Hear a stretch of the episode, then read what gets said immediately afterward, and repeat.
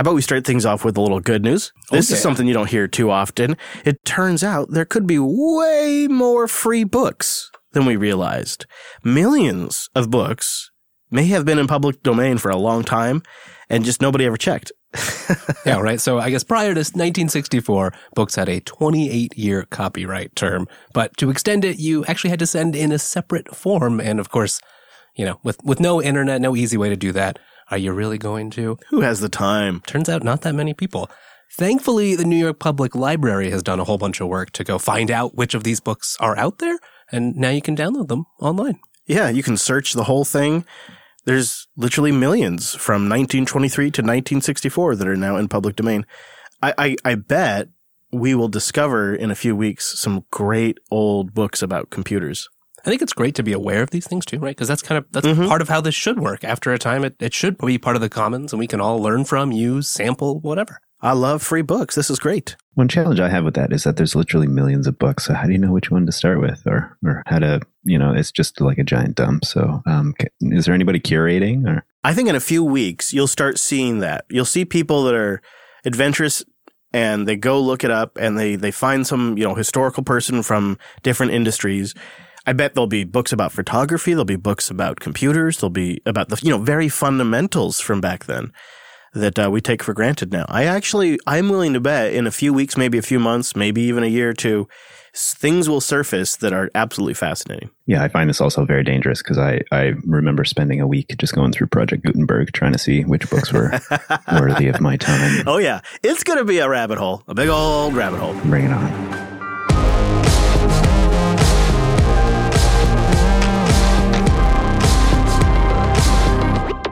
Oh, hey there, and welcome into Linux Unplugged, episode 313. My name is Chris. My name is Wes. Hey there, Wes. Hello. Guess what?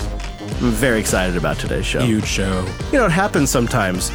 This was going to be the episode, though, that I was really dreading. Oh yeah, I oh I could tell. Yeah, we, we had to put in a little extra effort, but we got something really special out of this week's episode. So I'm, I'm pretty I'm pretty happy we did it. And uh, I, I mean, how often can I say this? We're going to do things differently from here on out. Whoa, after this episode. How about that? How about that? I'm excited. Mr. Cheese Bacon is here too. Hey, Cheesy. Hey, what's going on, guys? Oh, you know, doing a podcast. Other than that, not much. Hey, Pretty good. Nice. Yeah. You know, podcast is life. And of course, our virtual lug is here. Time appropriate greetings, Mumble Room. Hello. Dumond. Hello. Hello. I see CM and Minimac and Hawkins and Brent and Popey's been lurking in there. And uh, Emax Romancer is up there in the uh, quiet listening as well. It's a, it's a nice showing on a Glad Tuesday. to have you all. on a warm Tuesday afternoon. And uh, we have Minnie in the JBLive.tv chat room too. So it's nice to see everybody here. Why don't we kick a few things off with community news and then we'll get into my thoughts on the Raspberry Pi 4 as a desktop. I did get the desktop kit. It arrived a week ago. Been using it for a week and I have some thoughts. But community news first, Mr. Payne. And we follow up with the topic we talked about last week with one of the co-founders of Manjaro, Philip, about bundling FreeOffice by default in a future version of Manjaro. They've updated their decision. They've done a bit of a 180, not a complete 180, maybe Pick, pick an angle here. Come on. maybe a 90. Okay. It's a it's a pivot, Mm-hmm. and they will offer the user choice during installation: LibreOffice, FreeOffice, or no Office. Ah, so as an additional install time option. what do you think of that? Not so bad. I mean, really, it seems fine, right? If you want to have have more choice, why not? You can have a default. This is a way of not. I suppose there's probably still a default, right? In which whichever radio button is selected first. I think myself, I'd choose the no Office version. Yeah, same. I I prefer not to have one. Um, I bounced this idea off of Joe on Linux Action News, and I want to bounce it off of you guys a little bit. It feels a little bit like the Outrage crew showed up and got the developers to change their plans. Like they were going to do something kind of bold and differentiating, and they were going to take a bit of a dramatic step, something that's a bigger step than you normally see a distribution take. And instead, they ended up doing something that's not quite as aggressive, not quite as differentiating. Again, side note, I actually think it's the right way to go. But I'm playing devil's advocate here, Cheese. Are we not once again seeing outrage led development in open source and with social media and the forums and blogs and podcasts? Although I think we did a pretty good job, but of course I would think that.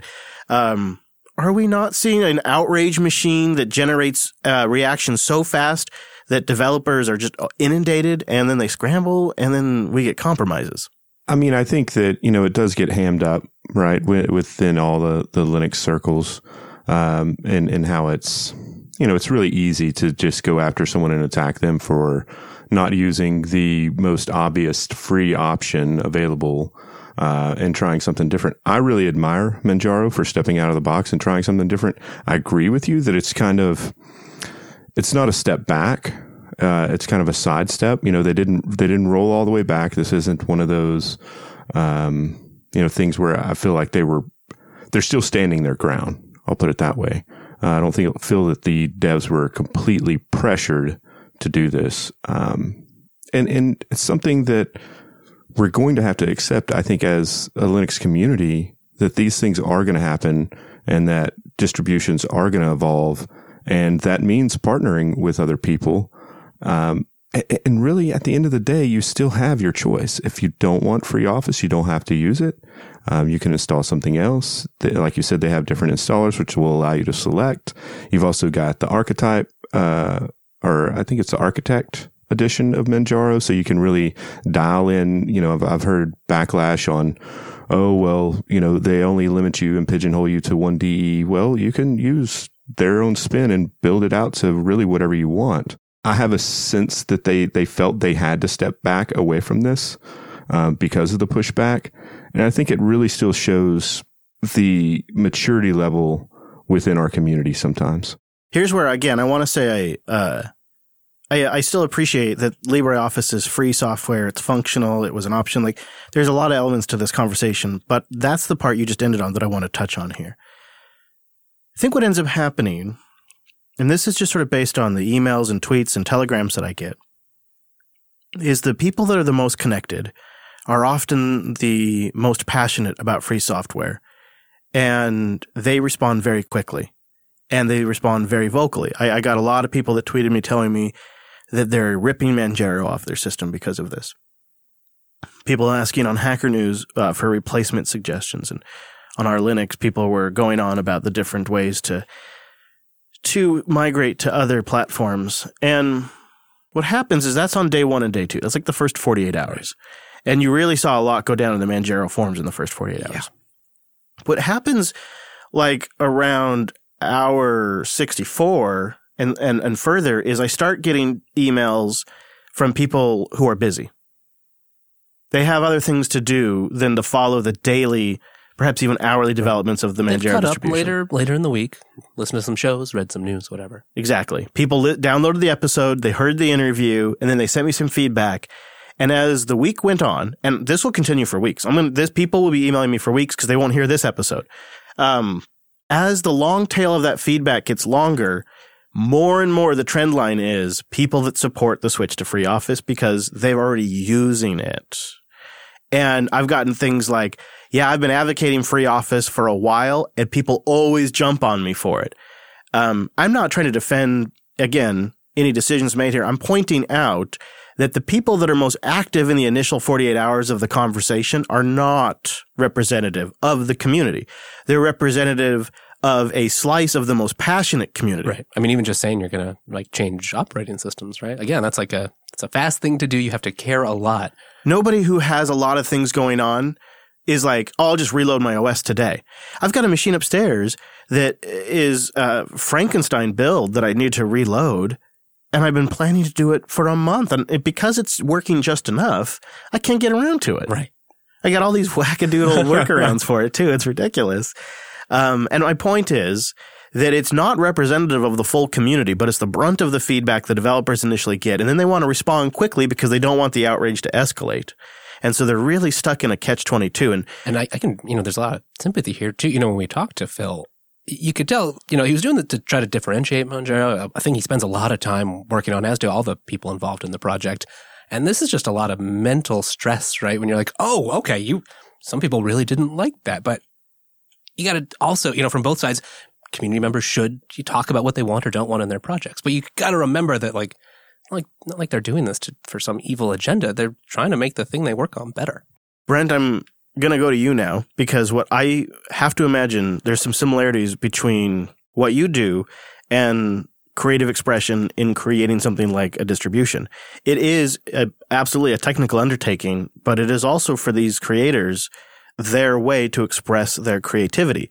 And sometimes the very people you're making that creative work for have very harsh feedback. And you have to know when to cave and compromise, and you have to know when to stand your ground.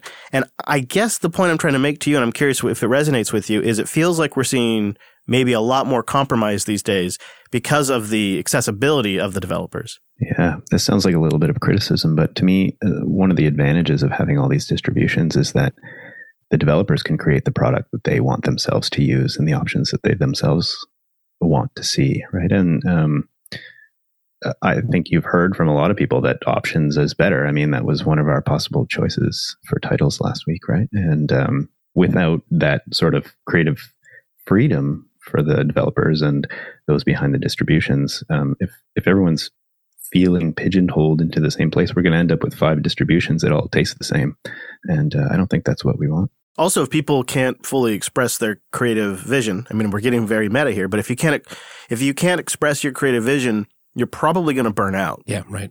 Yeah, especially if you're doing something not for money. You're going to lose that um, joy that comes with creating product that you're really jazzed about, right? You're going to end up creating something kind of mediocre that you're maybe not quite as proud of. Yeah, exactly right. And who wants to work on something mediocre? You want to work on something that gets you up in the morning. It does seem like this is sort of an extension of we, what we've seen in daily life, right? Like with the popularity of Twitter and fast feedback cycles and outrage coming before all the facts are in or can even be sort of sifted through and understood. Just maybe took a little while to percolate to our culture as well. Yeah, I think part of the issue there is you have to put as much responsibility on the people taking in the outrage and acting on it as the people that are experiencing the outrage. What I'm trying to say is a new skill now when you're managing a large community or where you're building a large software project is learning to properly interpret that volume of feedback right. in the correct way that is still good for you and the project and your users. And so that's why I think there is room for compromise on some of these issues. Of course, of course. But um, and and like in this case, this this probably is a net positive for all. Um, but where do we draw that line? And I think I could cite three or four just recent examples of when this has happened, as I did in LAN. And how do we do this in a way, a more productive way, so that the Manjaro developers feel comfortable right. with the next version of this, right? Because it doesn't seem like it's going to stop. No, everybody's more connected. Yeah. There's, but like, can't you can't you imagine then like you have another great idea that might be a little controversial, and now you're just like, no, it's not worth it. I don't want to deal with this again. Well, I think that it's it's part of human nature too. You know, that one negative feedback, and let's say let's just throw a wild number out there. Let's say they have two hundred and fifty thousand users, and you get five hundred people giving you negative feedback, even less, 50 people that give you negative feedback, that's really going to impact your decision on the direction that you go. And that's not really speaking for the whole user base. You know, it's that outraged knee jerk reaction and it's, it's kind of sad. Yeah, it's challenging. It is really kind of, I think it's going to be a larger challenge because of the open nature, the public nature of this type of development. Because keep in mind, this wasn't even a finished version of Manjaro that shipped this was something they were going to do in a release candidate. Right. Um, and, and that wasn't even like the final release candidate. It was just something they were going to try for a cycle. Um, and if it worked, they'd go with it. And then it would have been official in the new Manjaro release. Right. Or how often do we see little little bundles of outrage from things on mailing lists before any decisions are made, right? We're already we're already talking about it. That was one of the reasons I really wanted to reach out to Philip and uh, things connected thanks to a friend of the show, and we were able to get him on here and get it straight from him. And I, I, have to give them credit. I think they came to a compromise that will make their community happy, and that's just as important as making good software. So, yeah, absolutely.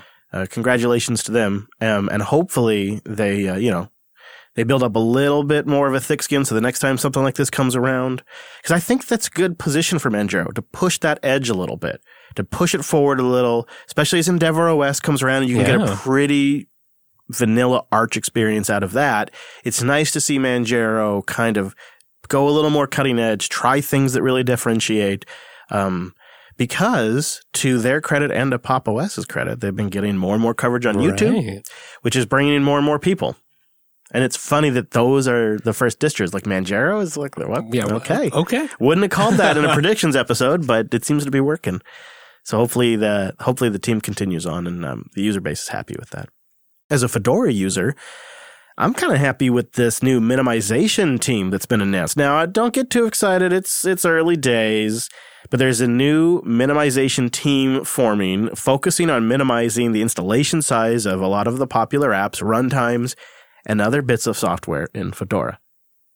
Have I got you yet, Wes? No, that sounds great. And what I like about this too is it's not just like a one-off effort. The goal is to build an environment where it's easy for the Fedora maintainers to keep things small over time. And so they're going to dig into stuff like Apache and Nginx and all sorts of various systems all over the all over the operating system, trying to make them small. That's great. That could uh, also benefit CentOS and RHEL down the road. Well, this is just got a, that kind of work that you know that's not necessarily fun. It's not necessarily sexy, but it's going to benefit the whole ecosystem. Mm-hmm. Mm-hmm. Now, Wes, this last story we threw in here, uh, I think Drew found this, and I just had Wes Payne all over it. I always love to give you a hard time for uh, doing everything with KExec. Sure do. Wes wants to give a distro a try, and creates a RAM disk and uses KExec, and it goes to town. And it's it's hilarious. It's also very fast.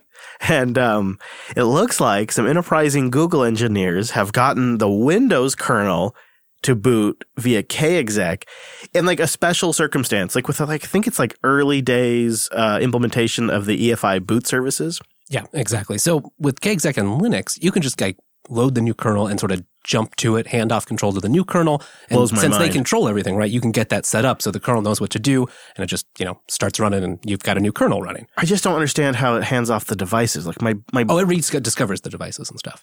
and the video cards don't crap out and stuff, You can have some hardware issues for sure. but not on your Intel. No, I, I haven't had too many issues. And you know, um, you can then use stuff like system systemd and has you know try to get the system to the most almost reset state and then load the new kernel. So there are some you know amount Of of, things you can do, but it, it's already integrated. You just do systemctl kexec, Of course. you're you're off ready to go. So here's the thing: Windows doesn't really boot like that anymore, right? I mean, Microsoft was really involved in the whole UEFI thing happening anyway, and they actually use it. And one of the things that EFI provides is these boot services. And these are nice little helpers so you can grab disks and have the firmware interact before you've got your operating system loaded. Mm. Windows bootloader definitely takes advantage of those. Mm. And so before with KExec, you didn't, you know, you didn't have that because you're dumping everything you've got and you're starting fresh. This is an implementation basically where as you're KExecing, the, kernel can provide these things to Windows to get it up and running and you can transition to get Windows actually started. Because once the whole thing about like exiting the boot services is once you've got the operating system up and going, all the boot services code is discarded and that way it could actually still be like a clean KExec, right? So it, it, the kernel provides the little bits of UEFI Windows needs until it can fully hand it off. Yes, right. So you start KExecing, you get like the Windows bootloader going, you give it a little EFI stuff, it calls exit boot services, all that Linux code is gone, and Windows is off. clean. Windows. Yep. Wow. Another part that was neat about this is, um, you know, this was a post up because Google's been working on LinuxBoot, which is a project to replace as much of the EFI stack with Linux as we can. So that that's where this is going to be Mm. useful. On Twitter, someone else who just like that day, this was like a, a, a week or two ago, had got Windows doing the same thing, running with a like a custom kernel module. So it seems to be multiple parties are interested in that, and hopefully that means there's enough momentum to actually get this polished and merged somewhere. I, what I like about this is when I installed uh, my T480 ThinkPad, I said to myself, I will never dual boot this machine. This will always only run Linux. And, and I've held true to that. I have come up with ways to, well, I've done PCI pass through to get accelerated Windows if I need Right. it. It's ironically, I never need it, but I got it working. I use it mostly to just accelerate other Linux distros. Uh, but uh, this could be another great way to have a Linux system with a Windows install sitting around somewhere on a on the disk that you could boot up when you need it and have full hardware, full performance. Mm-hmm. That's gosh, this is It's also just stuff. neat because it's uh, you know this was never really intended. It's not like Microsoft has blessed this. It's just some really good hacking in the old school sense. Well, you know, m- like they say, most of Azure runs Linux, so uh, maybe they'll just uh, maybe they'll just bite the bullet, switch everything to Linux, and then just kexec into Windows when they need it on old Azure. Amazing. All right, let's do a little bit of that housekeeping here on the old show. We got a few things to cover. A local event is just near wrapping up its call for papers. SeaGL, 2019. It is August. I think your deadline is August 11th, and we're recording on the 6th right now. Get them in now. Yeah, Quick. so get it in. Get it in. And then SeaGL itself runs November 15th through the 16th. You've done a talk there before. Yeah, two years ago. It was a it was a really good time. They were great to the presenters, you know. So if you want to get involved, super friendly, accommodating conference. Um, I know last year they, they had childcare available, um, so they really they really care about the people coming to the conference, whether you're presenting or just want to attend. And it's just a great spot in downtown Seattle, too. Oh yeah, So, beautiful. If you want if you want an excuse to come visit the city, Yeah. I can't think of a better one. You go down there, you, you attend a great event, and then there's a great evening to be had. I'll also add their uh, CFP page has just some great references. If you're giving a talk somewhere else, they've got a ton of good links for you know how do you assess what you're what audience you're talking to, or just some good tips on presentations. Good to know. Yeah, that is really handy to get you going, isn't it? Yeah, it is. Yeah. Also, congratulations to the hard, hard working individuals behind the scenes here at Linux Academy to get the new website launched. If you haven't seen linuxacademy.com in a little bit, go check out the new website. It's looking sharp.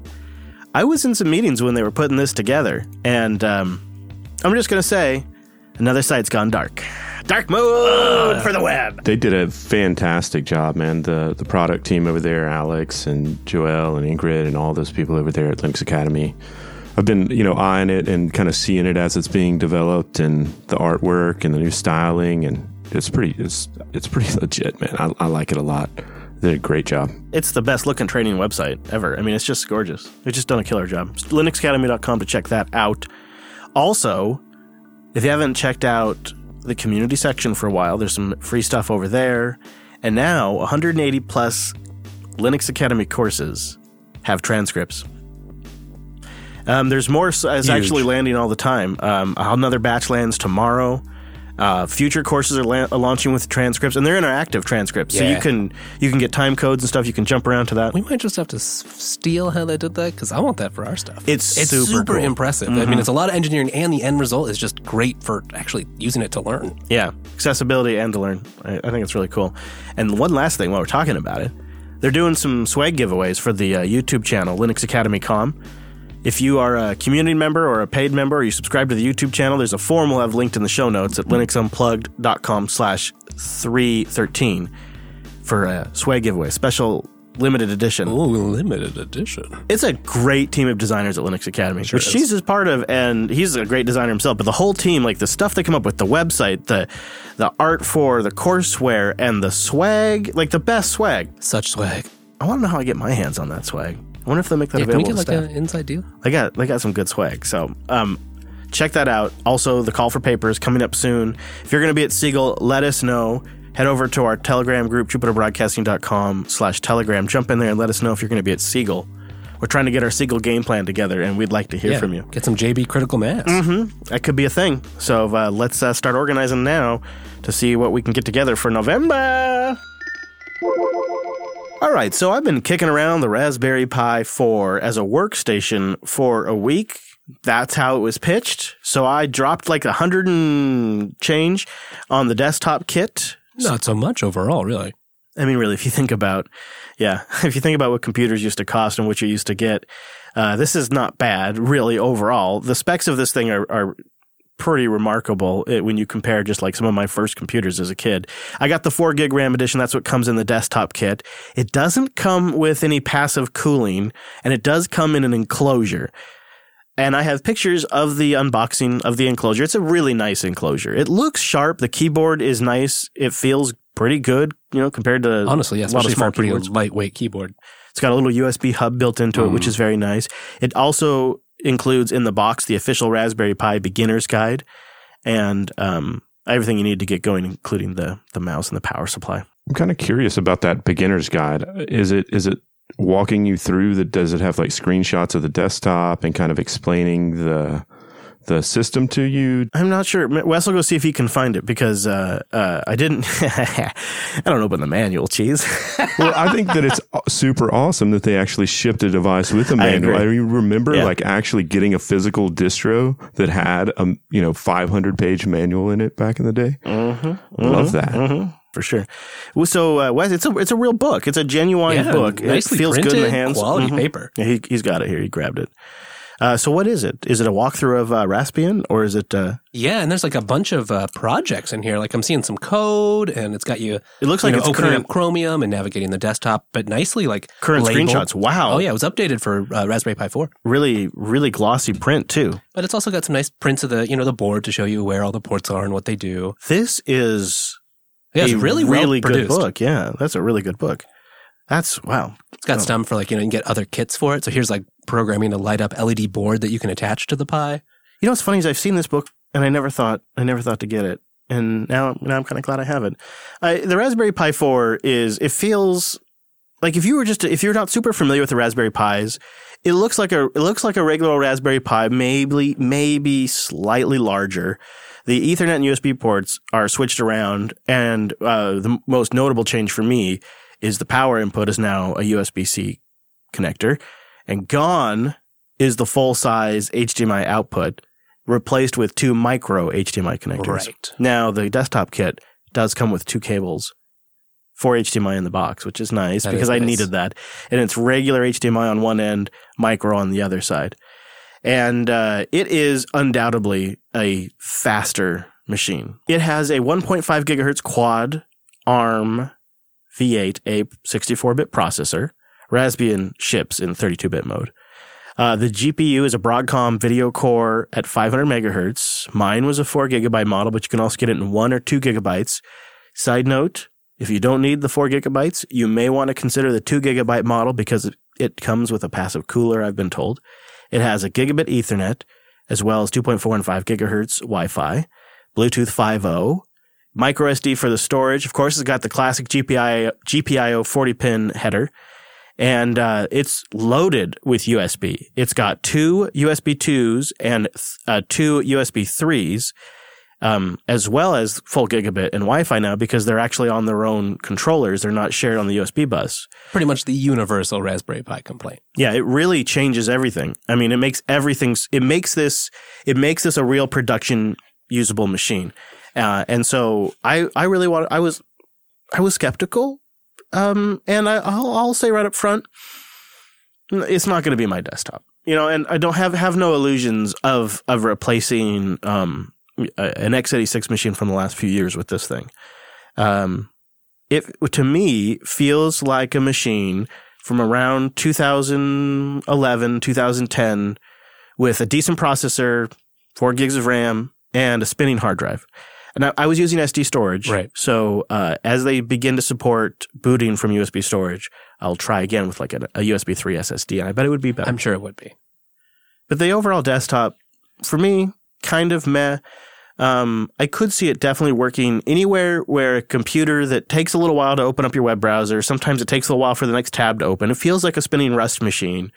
Anywhere where that workload is acceptable, you may get away with a Raspberry Pi. For most of the history of mankind's computing, totally usable. If you're a, you know, desktop power user, you're going to hate it. Yeah. So I uh, I did some thorough benchmarking on this thing. Oh, boy. I love the Phoronix test suite. Talked about it many times on this show before. And you combine that with the open benchmark website, you can compare your system to any system that's ever submitted their benchmarks to the open benchmark It's website. so cool. So I could compare this Raspberry Pi 4. Uh, I went to machines as far back as 2011, and I was able to get a whole range of machines that I could compare this thing to, and as long as they performed the same types of tests that I did. Right. And we we we did CPU performance, we did memory performance tests, we did audio encoding tests. I attempted to do video encoding, but um, that that, that test failed on the Raspberry Pi 4. So I decided to try to find where this machine sort of fits when compared to an x86 machine. If you could buy an x86 machine, how much would you have to spend to have comparable performance to a Raspberry Pi 4? Thought that'd be kind of interesting. Right, kind of the reverse here. You're tr- tr- trying to optimize low. You know, can we find a cheap x86 that Yeah, how much would that cost? Yeah, I know it's it's kind of a backwards way to think about it, but this when you get a Raspberry Pi with this kind of performance, it gets to this awkward middle ground where it's a little bit faster than an x86 machine, an older x86 machine at some operations Mhm. and slower at others. And it's kind of like, is this a job now for a Raspberry Pi or is this a job for a NUC, a used NUC or something? We're getting in that range. And so I compared this to an Intel Core 2 Quad. And I know that seems a little odd, but that's actually uh, this is this is a 2011 system um, that uh, has a 2.4 gigahertz, four cores, and four gigabytes of RAM.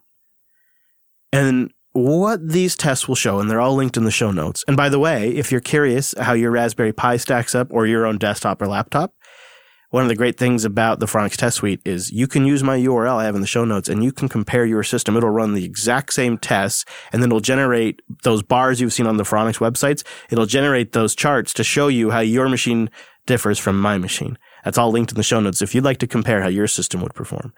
What was interesting is when it came to a lot of CPU tasks, the Raspberry Pi 4 would lag behind a moderate 2011 Intel system. I, I compared it to quad cores and dual core Sure. systems.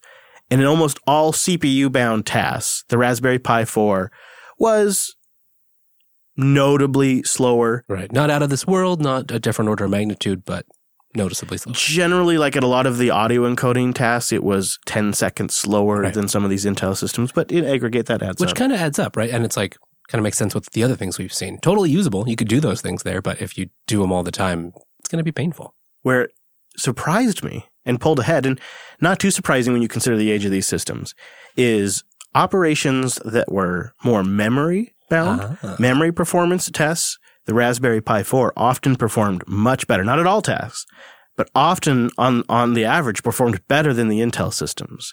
So if you're doing things in memory on like an embedded system, a Raspberry Pi in this case would actually be potentially a faster system than like an old used Intel box you have laying around the house. And it's without a question using way less power and Yeah. likely making a lot less noise too. Right. And I mean, that makes sense too, right? Unless you're doing serious crunching and work on your Pi. Probably a lot of times you have other devices attached to it and you just need those CPUs to shuffle bits around. Yeah, which we'll talk about here in just a second. So the question of how much would you have to spend on an x86 machine Yeah. to beat the Raspberry Pi in performance? If you're willing to go used, and I think in this case you should, Uh, right. we have a link for to an example PC at pcliquidators.com. 54.99 gets you an Intel Core 2 Duo at 2.93 gigahertz, 4 gigs of RAM, and a 250 gigabyte hard drive. Okay. And this system, based on the systems I was able to compare it to on the Phoronix uh, Open Benchmark website, would perform faster than a Raspberry Pi 4. So a $54 used x86. It's louder. It's gonna it's gonna put out more heat. It's gonna use more power. Um, there's not as big of a community around it. There's lots of other downsides. But just as a just as a reference point now, this this is starting to you know we're starting to get around a 2011 kind of performance, a little bit maybe 2010 performance of an x86 desktop on a $35, $45 computer. Yeah. That has, you know, modern Wi Fi and, and modern ports and A huge a- community. A huge community and lots of little gadgets and dongles and accessories for it too. So my my walk away from my week with the Raspberry Pi as a desktop is I probably won't continue to really use it as a desktop for me. I could definitely see myself like if I wanted a workbench computer that I could look stuff up, have a terminal, um, you know, do some quick Google searches. Hundred percent. Yeah. Just as a computer to leave around somewhere extra just in case. Great. I mean, with the desktop kit, you've got everything you need. You've got absolutely everything you need except for a screen, and I've got I've got screens floating yeah. around. I bet, I bet everyone does. So I could totally, absolutely see myself using it in that scenario. But where I really see myself putting it in production now is more like a component of a wider home system now. With the networking options and now the faster storage options and the faster CPU, this thing can do like real image processing for me. It can do some real actual tasks. And I want to recommend that people take a look at the Flick case. I think they're Flirc case. Mhm. I've bought them before. They now have one in production for the Raspberry Pi 4. We'll link to some information. It shows genuine reductions in the thermals for the Raspberry Pi 4 using this Excellent. case. So something you want to consider if you're going to put this thing in long-term production. Also, if you look on Thingiverse, you'll see a community building up around now the new Raspberry Pi 4, including a wicked awesome NAS enclosure that Alex found that accommodates a top slot for the Raspberry Pi 4, and then underneath it is room for SATA drives, like large drives. And they have different sizes. They have some where you can print with the Nextcloud logo on the side. Um, it's uh, it's a it's a DIY NAS enclosure for the Raspberry Pi 4 that has some cross ventilation on it. Like there, people are starting to design cases already to accommodate its higher heat profile. My problem with the Raspberry Pi 4 is I have a 3B plus and I use it to do Octoprint for my 3D printer. It's wonderful for that. But my, my issue with the Raspberry Pi 4 is that by the time you buy the 4 gigabyte model, you buy a keyboard and mouse and, and all the rest of it. Uh, with this desktop kit, you're looking at what, 120 US? If you get the desktop kit. I just built an x86 system to run pfSense uh, around an i5 third gen. So I think it was a 3470T or something. Ah, Low okay. power. Right. Pulls about 10, maybe 12 watts from the wall. Um, has significantly better performance, of course, than a Pi 4. Uh, and that cost me 100 US. Yeah. This puts for me the Raspberry Pi in a really awkward situation. Yes, you've got the network effect, the community, the people on Thingiverse, all the rest of it, but without some kind of way to remove the SD boot situation, uh, because that really hurts performance of like apt update, etc. It's just in a really awkward spot now. It costs in that hundred dollar t- price point. I think it still has some significant advantages. I wouldn't underplay the community effect. There's so many images available, especially for some of the stuff we're going to talk about here in a moment. You just pop it on, it's good to go. That makes it approachable to a lot of people. Yeah. Uh, yeah, it's it's I think it is you're right in an awkward spot of like if you just need a box that you're already experienced, you don't mind playing around on the Linux command line maybe, then yeah, there's a lot of options there. But if you do maybe want like a project for someone or you might not want a futz and you do want to treat it very appliance like the Pi is kind of unique. But this, Alex, was the central struggle of my review. Um, I, I, before the show started, was not looking forward to this at all because I bought the Raspberry Pi 4 thinking, finally, this will be the Raspberry Pi for me that's fast enough. Uh, it's got enough RAM. Now I can really use this sucker. And I ended up kind of thinking exactly what you're thinking. Boy, in most cases, I could use like some NUCs that I have in the studio that I didn't want to use in production anymore. And for the other stuff, I could probably just use VMs, which would also be a little bit faster. Right. And I don't really know where the Raspberry Pi fits anymore. And I thought it was exactly the opposite of my expectations. My expectations were this would finally make it the perfect fit. And instead, I'm, I'm even more lost. And so what Wes and I had to do was we spent the last two days putting our heads together, coming up with various different uses that really are perfect for the Raspberry Pi, like jobs that are great for the Raspberry Pi. And we've been slamming it into various different use cases. And we've landed on one that I think I like a lot that I would never use an x86 PC for. Um, so that, you know, but I, I'm with you. It's the Raspberry Pi 4 muddies that question more than it answers it. So back in 2012, I, I used it as a RaspBMC box, way before like Yeah. LibreELEC and all the rest of it, and it had pretty decent performance and was able to, for the price of $35, outperform anything in its price point. But now we have this huge market of system, small system boards like the Pi. Um, like Cheese has a whole collection, I think. Um, and what the Raspberry Pi one did was it showed that there was a market for that sort of sub $50 single board computer. And whether the Pi 4 has knocked it out the park, I think is questionable simply because they've given you that option to go to the 4 gig. So I'm now evaluating it as a $55 device rather than a $35 device. And that really changes the game somewhat. I agree, only in so much that I think only us geeks kind of care about that. I think the general public, that you know, a dad and a kid, or a, a mom and a and a daughter, or a, a teacher and a class, or whatever the scenario is, where they, you know, it's people that are not inherently familiar with the options. They need they need something that they recognize, something they can order on Amazon, and and the Raspberry Pi really fits that. But only us geeks care about it anyway, don't we? I don't know. I think the Raspberry Pi is one of those things that, like I say, it's in schools. It's a it's a good teaching thing. I mean, it was originally really all about learning Python, and I think that those roots have, have given it success in some of those communities. So, Cheesy, you understand the struggle too, because you and I were talking about this, and I know you've been working on kind of a neat implementation for your Raspberry Pi. So, why don't you kick us off with some actual practical uses for this thing that's getting crazy fast? And really, even the older Raspberry Pis were fast enough to do some of this stuff. Yeah, so I mean, I've been using the Raspberry Pi man since the OG uh, B model, but there are still some really great uses, and one that I came across recently was uh, Shinobi, which is basically just a network video recorder. Um, the ZoneMinder, uh, where ZoneMinder kind of ended, um, Shinobi has kind of picked up and taken Oh, taken off from them. Uh, so it's it's Node.js, uh, super super nice, super simple to install. Right now, uh, I have it hooked up to a Foscam uh, that's just running uh, the RTSP stream. I'm sitting, and this is on the three. I'm sitting at three percent CPU usage, about 250 megs of RAM. Um, and I've been recording kind of clips throughout the day, and I've used like 300 megabytes of storage. Uh, you can also add additional devices, uh, you know, easily into Shinobi. So uh, if you have additional cameras, there's so many settings. I haven't had an opportunity to dive in and deep dive into every little setting yet, uh, but there's a ton of different stuff in there. Uh, the only thing that I haven't found um, that I'm sure some other solutions, because I know there are some other NVR and, and uh, surveillance camera solutions for the Pi. Um, I haven't found the plug-in to allow me to do uh, motion detection yet. Um, granted, I've only been messing it for you know maybe an hour and a half, two hours. So Let me take over from here then, my friend. So we've been messing around with something a bit similar. It's, uh, you can go deep or you can go light. And we kind of went kind of light and thin with our implementation. So we actually just did something on top of the Raspbian image that came on the SD card. So this is pretty low barrier to entry.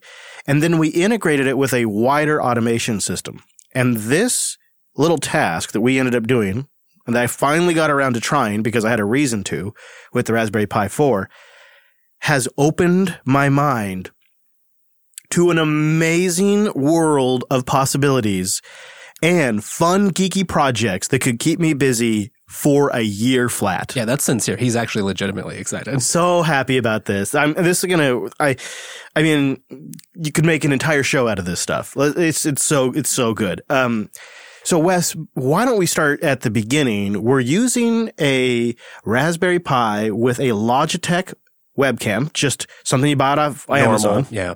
This one's a C930 because we have a few of those around the studio. Plugged into the USB 2 port on the Raspberry Pi 4. And then we're running some open source software to do a little bit of image magic. Oh yeah, and you found it originally, funny enough, as uh, of course a you know bespoke distribution for the Pi called motionEyeOS. But as is true with the Pi 4 being relatively new, it didn't have an updated image yet. But it has great support just right in there. It turns out most of the packages we need were already in Raspbian, so all I had to do was get it installed, which turned out to be fascinatingly simple. So it's just a motion. The package that you want is just called Motion. Is that what Yeah, so called? there's multiple components. Yeah. So Motion is this um, is the back end system that can talk to all the cameras, configure them, you know, add them, and then actually watch them for motion. And then we're using a project on top called Motion Eye, which provides us a slick little GUI in the web that you can then go configure motion in the back end and just you know watch all your streams. Yeah, it gives you a place to aggregate the cameras. So you can have like a heads up if you had a bunch of cameras, you can have them all on there. You can tweak all of the camera settings like the res and the refresh rates Yeah. and the frame rates. But it also, this web interface also lets you set up a little webhook. Yeah, it's exactly what you might want as a you know nerdy customizer because you can run a custom command, you can send an HTTP request with a webhook, like whatever you need.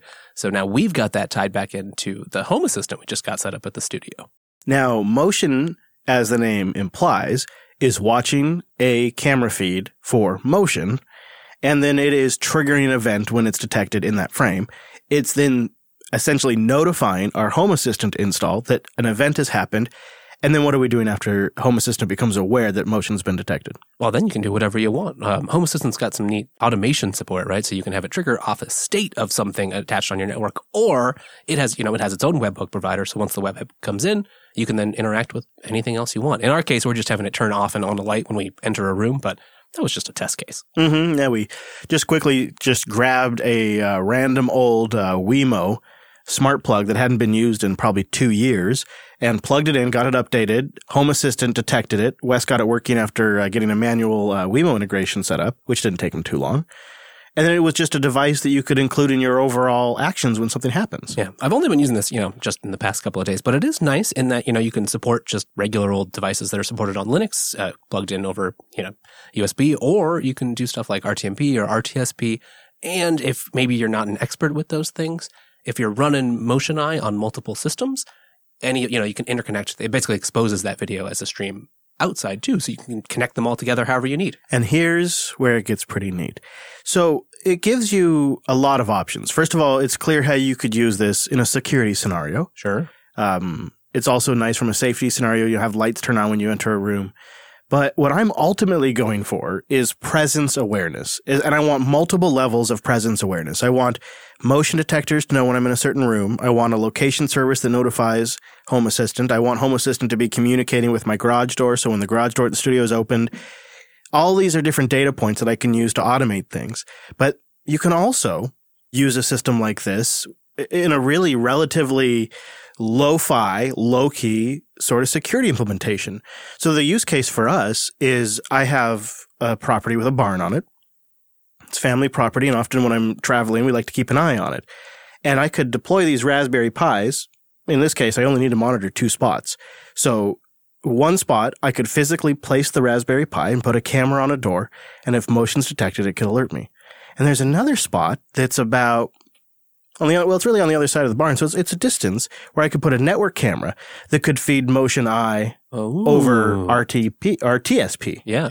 because it can take in video for Linux, it can take in the Pi camera module itself, Right. or it can take in an RTSP stream. And so that's a lot of different cameras you could all of a sudden pull into this thing and start watching for motion. And so with a relatively small setup, one Raspberry Pi 4, and I take my Ting MiFi and have this thing sitting there. So if I need to access it or it needs to send me an alert, it has internet. But because everything would be on the Pi, it wouldn't be using internet otherwise. Right. It's no cloud. There's no cloud connectivity. No. And, you know, it can do some of those other similar things, right? You can have it export a movie, say, of an X amount of time around when the motion was detected. It can send you an email when it does detect motion. So I also get, I can get the picture. yeah, you can get it. You can get a still picture. So it's a great way to keep an eye on things at the barn for a pretty low price. I've already got the cameras. It's a webcam and an old crappy wireless camera from like 10 years ago, but you know, it, it Good enough. it's good enough to detect motion and it's it pivots, it moves around, so it, it's actually kind of a perfect use for this.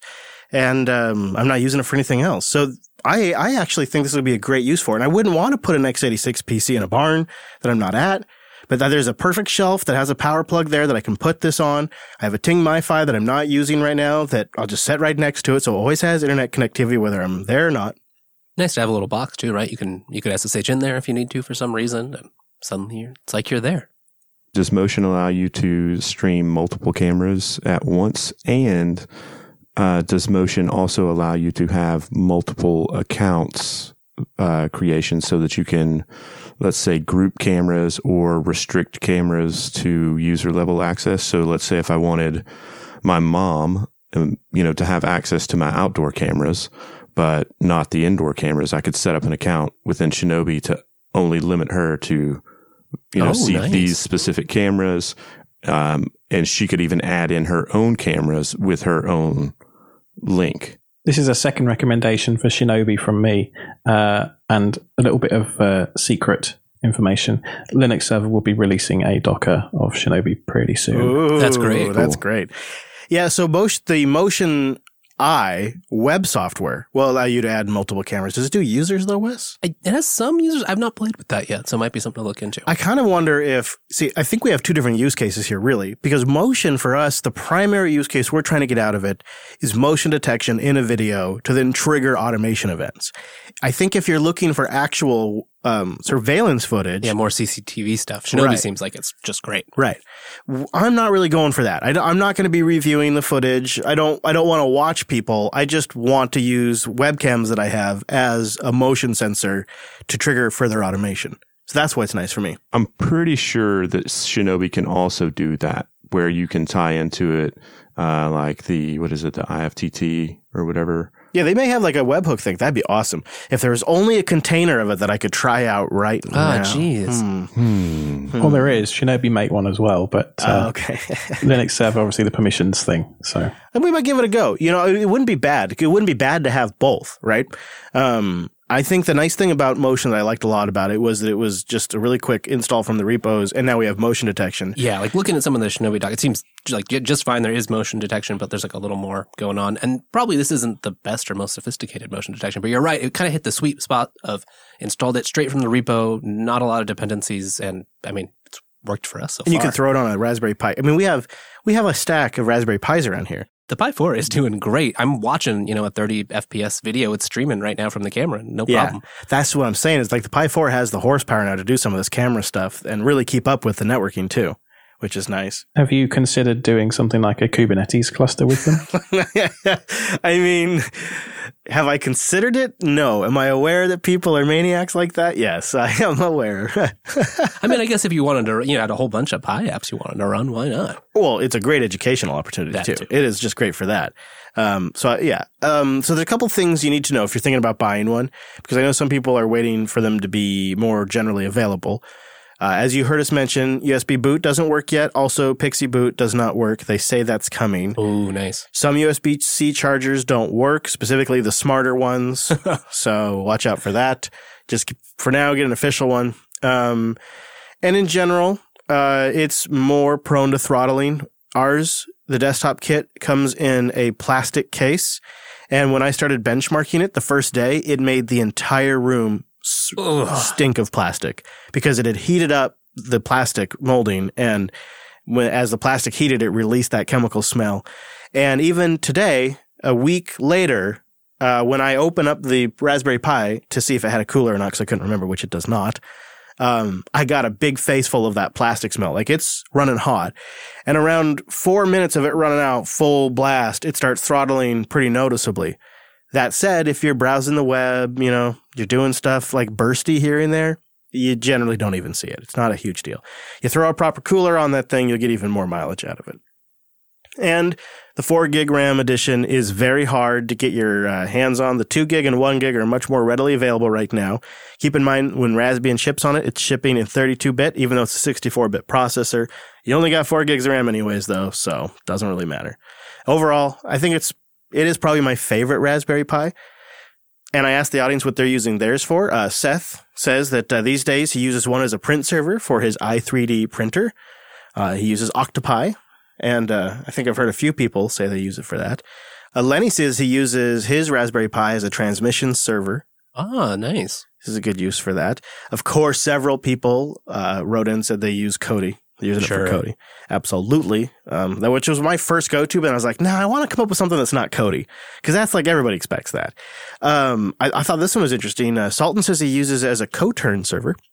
Uh, and uh, he's planning to set up also to use it as a Nextcloud talk server in the future. And he uses his other Raspberry Pi as a Kodi box. Excellent. Yeah. I'm sure it runs Pi-hole just great too. Yeah, lots of Pi holes came in, and then Lewis said, uh, like Cheesy uses it as an SSH server, which he then hops to Oh, the other Bastion boxes. host, yeah. yeah. mhm. Also, the other one is a Plex server, and another one, dang, as uh, Nextcloud NAS. And to your point, uh, Alex, planning to eventually set up a four-node Kubernetes Pi cluster. Beautiful. nice. And you can't you can't forget the pie hole either. You know. No, you got to have the Pi hole. Though we've talked about that. I, the only reason I didn't bring it up because we did a we did a whole episode on it, so I, that's in the back catalog. But worth checking out if you don't know what we're talking about. That's also a very good use for the Raspberry Pi. So check out my links when we're in the benchmark sections um, of the show notes because that's where you can get um, my particular test that you can compare. One of the really really neat things about the Open Benchmark website is they have a big old like identifier uh, hash at the end of the URL, you can copy that and do a comma and append it to another another one, and you can compare any system that way. You can you can and you can add another comma and, and compare another one, and the website will generate the charts and graphs to show you all the different systems. Mm, that's so it's great. really nice. If you've done some benchmarks in the past, you can just go grab my test ID and my identifier, and then just add a comma, paste it in there, compare it to yours, see if it's worth an upgrade. You can just see it right there. Um, that's and it's funny because I have my I compared some of my old systems that we've had in for review over the years that are up on Open Benchmark just to kind of see where That's where, fantastic. so I could kind of get an idea of like where does it land in the generation of Intels. That's pretty neat. That's all in there. All right. One last bit of business before we get out of here. We have a pick that we've been sitting on for a little while. Like this pick, this pick needs like a round of applause. It's so good because it's finally broken us of the Google Docs habit. Ladies and gentlemen, I introduce you to Cody MD. The, the funny part here is I was just going to go look this up. I wanted to pull the link up for myself as we're doing the show, but of course, You're doing it from CodiMD? yeah, I am. It's a real time collaborative markdown editor that is a web based application and its collaborative editing is better than Google Docs. And one of my favorite things about it, it has three editing modes Sublime, Emacs, and Vim, which is amazing. You should see Wes whip around this thing in Vim mode. It's Ooh, great. it's beautiful. and we've been trying it out internally because honestly, we've been down this road a hundred times and have and ended up back in the embrace of Google Docs. But uh, being able to self-host this one in particular on on our own system, the real-time updates are better than Google Docs. The great support for Markdown, the multiple editing modes, including uh, you got Markdown split pane mode with Markdown on one side, real-time update and rendering on the other side it it works for the way I tend to do live shows where I where I need links in a certain format where I can click on them while I'm talking. Yes. It so it checks boxes that I have personally for how I present on air, but it's also just such a great editor that I use it for just my general notes and I'm seeing more and more it's just taking off. I'm seeing more and more people use it. I'm seeing open source projects start to use it. I'm seeing podcasts that are using it. It's a really good tool and I think it's just time we gave it some love because we've been using it internally kind of holding our breath. I mean initially like literally I think I think the words you used when you put it up on our system was, well I tossed it up on there so uh, you know, I mean, I think it's working. And then we just started using it and we have not gone back. And it's it's been a while now. So check out CodiMD. I think their name is about to change. And so keep an eye out for that, but we'll have a link in the show notes. I've seen some, I followed like one of their change logs and they're talking about a name change in there. I don't know. I don't know. Fancy. Well, and it should be said too that I think we've had up to seven or eight people collaborating on one document at one time in real, like in real time, seven people on one document. There's been zero hiccups. no, you know they're all working. If you're especially like they're not in your own different area of the doc, futzing with stuff, you just you just keep going. Mm-hmm. Mm-hmm. And then our our last pick, topgrade, which upgrades everything. Who found this one? That'd be me. Yeah, all right, Cheesy. Tell me about this. Lazy cheese. So topgrade, essentially, you know, uh, we all install all of the things on our systems. Um, topgrade supports uh, Arch, Red Hat, Debian, Gentoo, SUSE, Void, uh, Dragonfly, the BSDs, macOS, and Windows. Um, and it basically will update all of the things. So whether that be a pip package or uh, uh, Vim, uh, NeoVim packages, um, Python, uh, you know, Python from PipX, uh, just regular updates, uh, ZHS shell updates. I mean, it, everything you could want to do essentially. Um, upgrades for your Windows uh, subsystem for Linux under Windows. So basically, one tool to kind of rule them all um, as far as updating your system and keeping it up to date. Okay, this sounds actually pretty sweet. Yeah, I was gonna mock you for like, uh, like, is this like a meta package manager? Wait, wait. Also, What? it's written in Rust. All right, well, I'm in. I'm done. That's it. That's it. That's all I needed. There you have it, right uh, there. Atom packages, Flatpak, snaps. So all of the things, man. I hadn't really appreciated the fact that uh, I got to run like several different updaters now. You're right. That's really annoying. And this does solve that. Cheese, you solved a problem before I knew it was a problem. Aw. I knew I hired you for a reason. All right. Well, there you have it, everybody. Uh, Popey was in and out, so I think that means he's probably going to be back on the Ubuntu podcast very soon. So if you haven't caught that recently, go check that out at ubuntupodcast.org. And he's also on my favorite podcast in the whole world, User Error. So go check that out at, is it Air.show or User Air.show? Error.show. Air.show. So I don't know because I just subscribed to my podcast. That's player. way easier. It is. You can also do that for this show. In fact, would you believe this here show is in like the top 60 technology podcasts on all of iTunes in the US very frequently? Say what? I can't say top 50 yet, but we could crack it. If you go over there and give us a thumbs up and a review in iTunes, and I know only a few of you use it. If you use Apple Podcasts, more of you use that. We could use your help. We may crack the top 50 in all tech podcasts in the United States. And, and we're crushing it in some other countries too. So actually, call out to those of you outside the US. Amazing. I know. It's actually really neat. Help spread the good word This of old Linux. humble Linux podcast. All right. See you back here next Tuesday.